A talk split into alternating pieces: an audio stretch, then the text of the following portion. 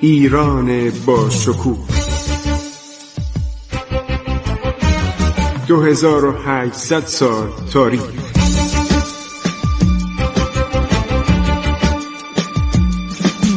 عبور از تاریخ.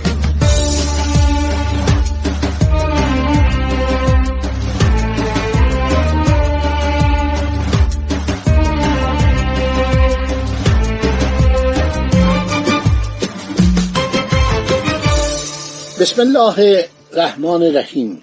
به نام خداوند بخشاینده مهربان خسرو معتزد در برنامه عبور از تاریخ با شما صحبت می کند. آقا محمد خان گفتم که برای تحکیم تخت سلطنت بابا خان که فرزند حسین قلی خان برادرش بود برادران خودشو از بین می برد. یکی از برادرانی که گفتیم در تهران یک شب قرار شد بمونه و از تهران بره حاکم اسفان بشه از شود که جعفر قلی خان بود. جعفر قلی خان برادر ناتنی آقا محمد خان بود که به شما گفتم برای شما عزیزان نقل کردم که یک شب در تهران قرار بود بمانه. وقتی که شب آمد او رو کشتن. جلادان آقا محمد خان قول خودشو که سوگند خورده بود او رو یک شب نگه داره انجام داد و در اون یک شب دستور داد اونو خفه کردن و جنازش رو به اصفهان فرستادن. جالبه که روزی که داشت می‌رفت به طرف قفقاز برای آخرین بار به میرزا محمد خان حاکم تهران دستور داد که اگر اتفاقی برای من بیفته دروازه های شهر رو به روی هیچ کس غیر از بابا خان یعنی فتلی شاه آینده باز نکن. حاکم با کمک صدر اعظم میرزا محمد شفیع کاملا بر طبق دستوری که شاه دستور داده بود عمل کرد و کسی رو نذاشت به تهران بیاد. عرض شود که فتلی شاه حرکت می‌کنه به طرف تهران. ماه محرم بوده. خبر قتل عموش میشنوه میاد تهران. اینا رو همه رو براتون گفتم. منظور دارم. منظور دارم که بگویم روز دوازدهم او به کنارگرد که در چهارده میلی پایتخت واقع رسید. در آنجا برادر جوانتر او و اعتماد و دوله حاج ابراهیم خان که هنوز اجازه ورود به تهران را دریافت نکرده بود به استقبال آمدند. از همانجا پیام ملامت تغییر آمیزی به علی قلی خان برادر آقا محمد خان یکی دیگه از برادراش فرستاد که در قزوین بود. برادر خود را برای تنبیه او به مناسبت احمالی که نموده بود گسیل داشت تا او را به حضور شاه بیاره. کیو بیاره؟ عرض شود که علی قلی خان عموی خود شد.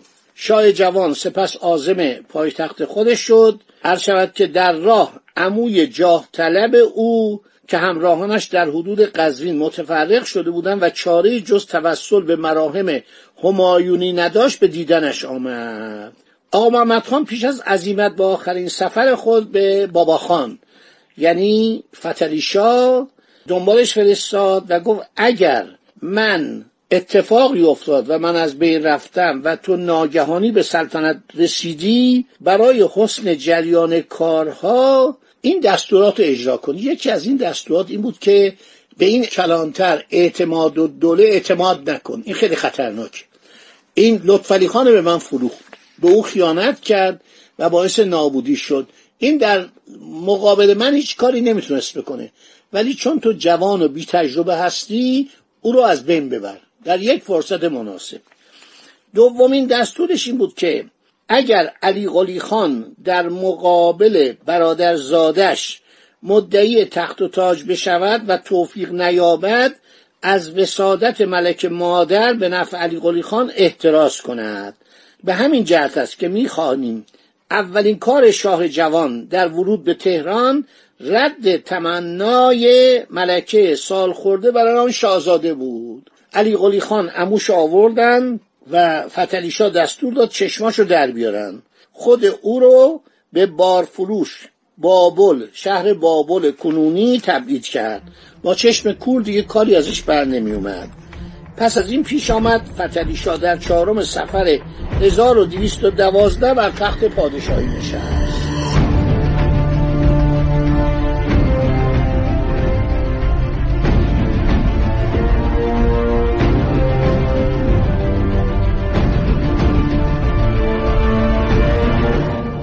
خب اینا رو ما همه رو گفته بودیم. و این علی قلی خانم از یاد برده بودم. خواستم تاریخی که میشنوید بعضی این تاریخ رو ضبط می‌کنن برای خودشون. خیلی ممنون دستون درد نکنه.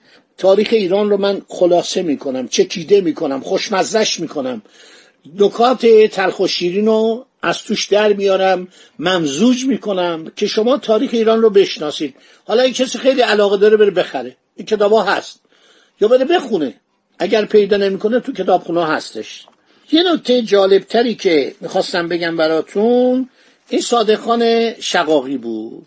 این صادقان شقاقی عرض شود که پونزده هزار نفر سپاه جمع کرده بود و می‌خواست بیاد سلطنت ایران و بر تاج و تخت ایران دست یابد. به سودای سلطنت ایران.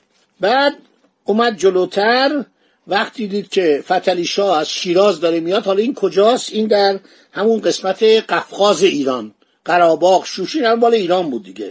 این سردار عرض شود که دستور داد برادر بزرگترش فرمانده قراچداغ برادر کوچکترش داروغه تبریز بشن. اینا رو گزارش سفارت انگلیس ها اینا رابرت گرن واتسون کاردار سفارت بوده در دوران فکر کنم محمد شاه و اوایل ناصرالدین شاه این کتاب نوشته.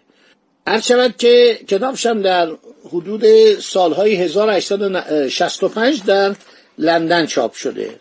اسم کتابم از تاریخ ایران دوره قاجاریه. خب خودش حرکت می‌کنه به طرف قزوین. صادق خان شقاقی. سردار آقا محمد خان بوده.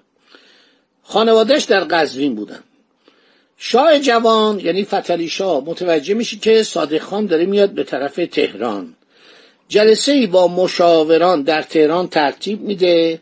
میگن قربان این دشمن نیرومن پونزده هزار نفر سپاهی داره. توپخانه هم داره زنبورک هم داره این خطره. داره میاد تهران و شما یک جوری باید با این کنار بیایم اکثر مشاوران هماینی رأی دادن که حضرت تشریف نبرن. خطرناک یه موقع کشته میشید بهتره که یکی از سرداران شما از طرف جنابالی بره و این صادق خان شقاقی رو که خیلی آدم شروری هم بود خیلی هم سردار شجاعی بود و در جنگ با به اصطلاح گرجیا و روسا یک شجاعت های زیادی از خودش نشون داده بود اینو سرکوب کنه.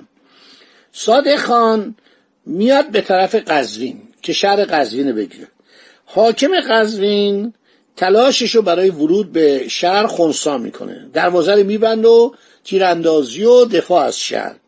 بعد بهش خبر میدن که دوتا برادر تو یکی حاکم عرض شود که قراچه داغ بوده یکم داروغه تبریز یعنی رئیس شربانی تبریز. اینا رو حاکم خوی که طرفدار فتلی شاست حمله کرده و اونا فرار کردن. یعنی هم شهر تبریز از دست برادر تو خارج شده هم عرض شود که قراچه دا شاه جوان یک سرداری رو میفرستن که قزوین رو بگیره. شبانه ساعت مثلا فکر کن چهار صبح از خواب بلند میشه میگه آقا محمد خان و دیشب یا امشب مثل همون شبی که خواب بوده در خواب دیدم که مرا از جهت اینکه شخصا برای حفظ سلطنت مبارزه نمی کنم ملامت کرد. چهار روز بعد از تاجگذاری با عدهای در حدود هفت هزار نفر به طرف قزوین رفت. سردار شورشی با شنیدن خبر نزدیک شدن شاه لشکر آلایی کرد. خود به لباس جنگی در آمد لباس اینا مثل دوره صفویه بود. کلاخوت و زره و نمی‌دونم خفتان و از این چیزا. که الان هم توی موزه های ایران هست. تو موزه ارتش هست. تو موزه ایران باستان هست. موزه لباس شناسی هست. یه لباسایی بود که از پارچه بود از زره بود از یک سری عرض شود که پارچه های زرهی بود و کلاخود بود و همینطور این کلاخود که دو طرفش هم یک به صلاح جان پناه داشت که برای اینکه ضربه شمشیر به گوش و به گردن وارد نشه.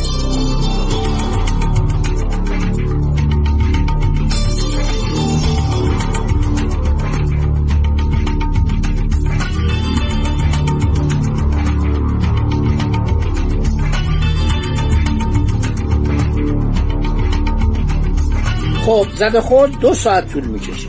صادق خان از میدان جنگ فرار می‌کنه. میره به طرف سراب آذربایجان. لشکرش به کلی در هم شکسته میشه وسایلش به دست خشون شاه میفته تمام گردنکشان وقتی این خبر میشنون سر جای خودشون مینشیدن ولی رها نمی‌کنند و همه می‌خوان شاه بشن.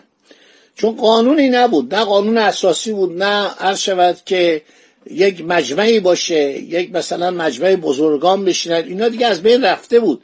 در دوران ساسانیان شاه وقتی میمرد موبد موبدان میومد و فرمانده کل ارتش به اصطلاح ارتشداران سالار میومد صدر اعظم بزرگ فرماتار. بزرگ فرماتار یا بزرگ فرمادار یا فرمدار. این یعنی صدر اعظم. اسمای ایرانی خیلی قشنگی. بزرگ فرماتار. اینا جلسه میذاشتن. بعد یکی از پسران شاه رو که لایق بود انتخاب می‌کردن. خیلی خوب. هر شود که شاه وارد شهر قزوین میشه شاه برادر خودش رو به مناسبت خدمات که در جنگ قزوین کرده بود حاکم ایالت فارس کرد. باقی صحبت بمونه. مثل که وقتم تموم شد. در برنامه بعدی براتون میگم من از منابع مختلف دارم استفاده می‌کنم. الان اینجا چون این گرند واتسون دیدم خیلی زحمت کشیده جزئیات وارد شده. تو کتابای دیگه کمتر بیشتر درباره تاریخ سیاسی ایرانه. من اینجا می‌خوام بگم این چه بلایی سرش اومد و سر فتلی شاه. ابتدای سلطنتش که همیشه ناامید بود. خدا نگهدار شما باد.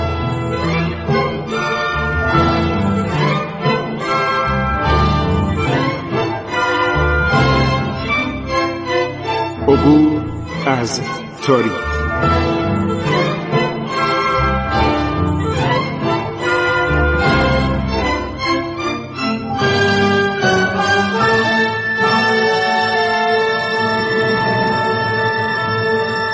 ایران با شکوه 2800 سال تاریخ.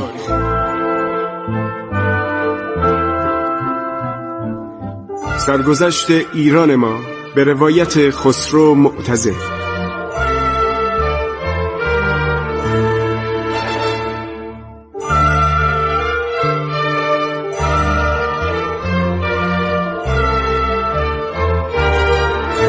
عبور از تاریخ با رادیو جوان.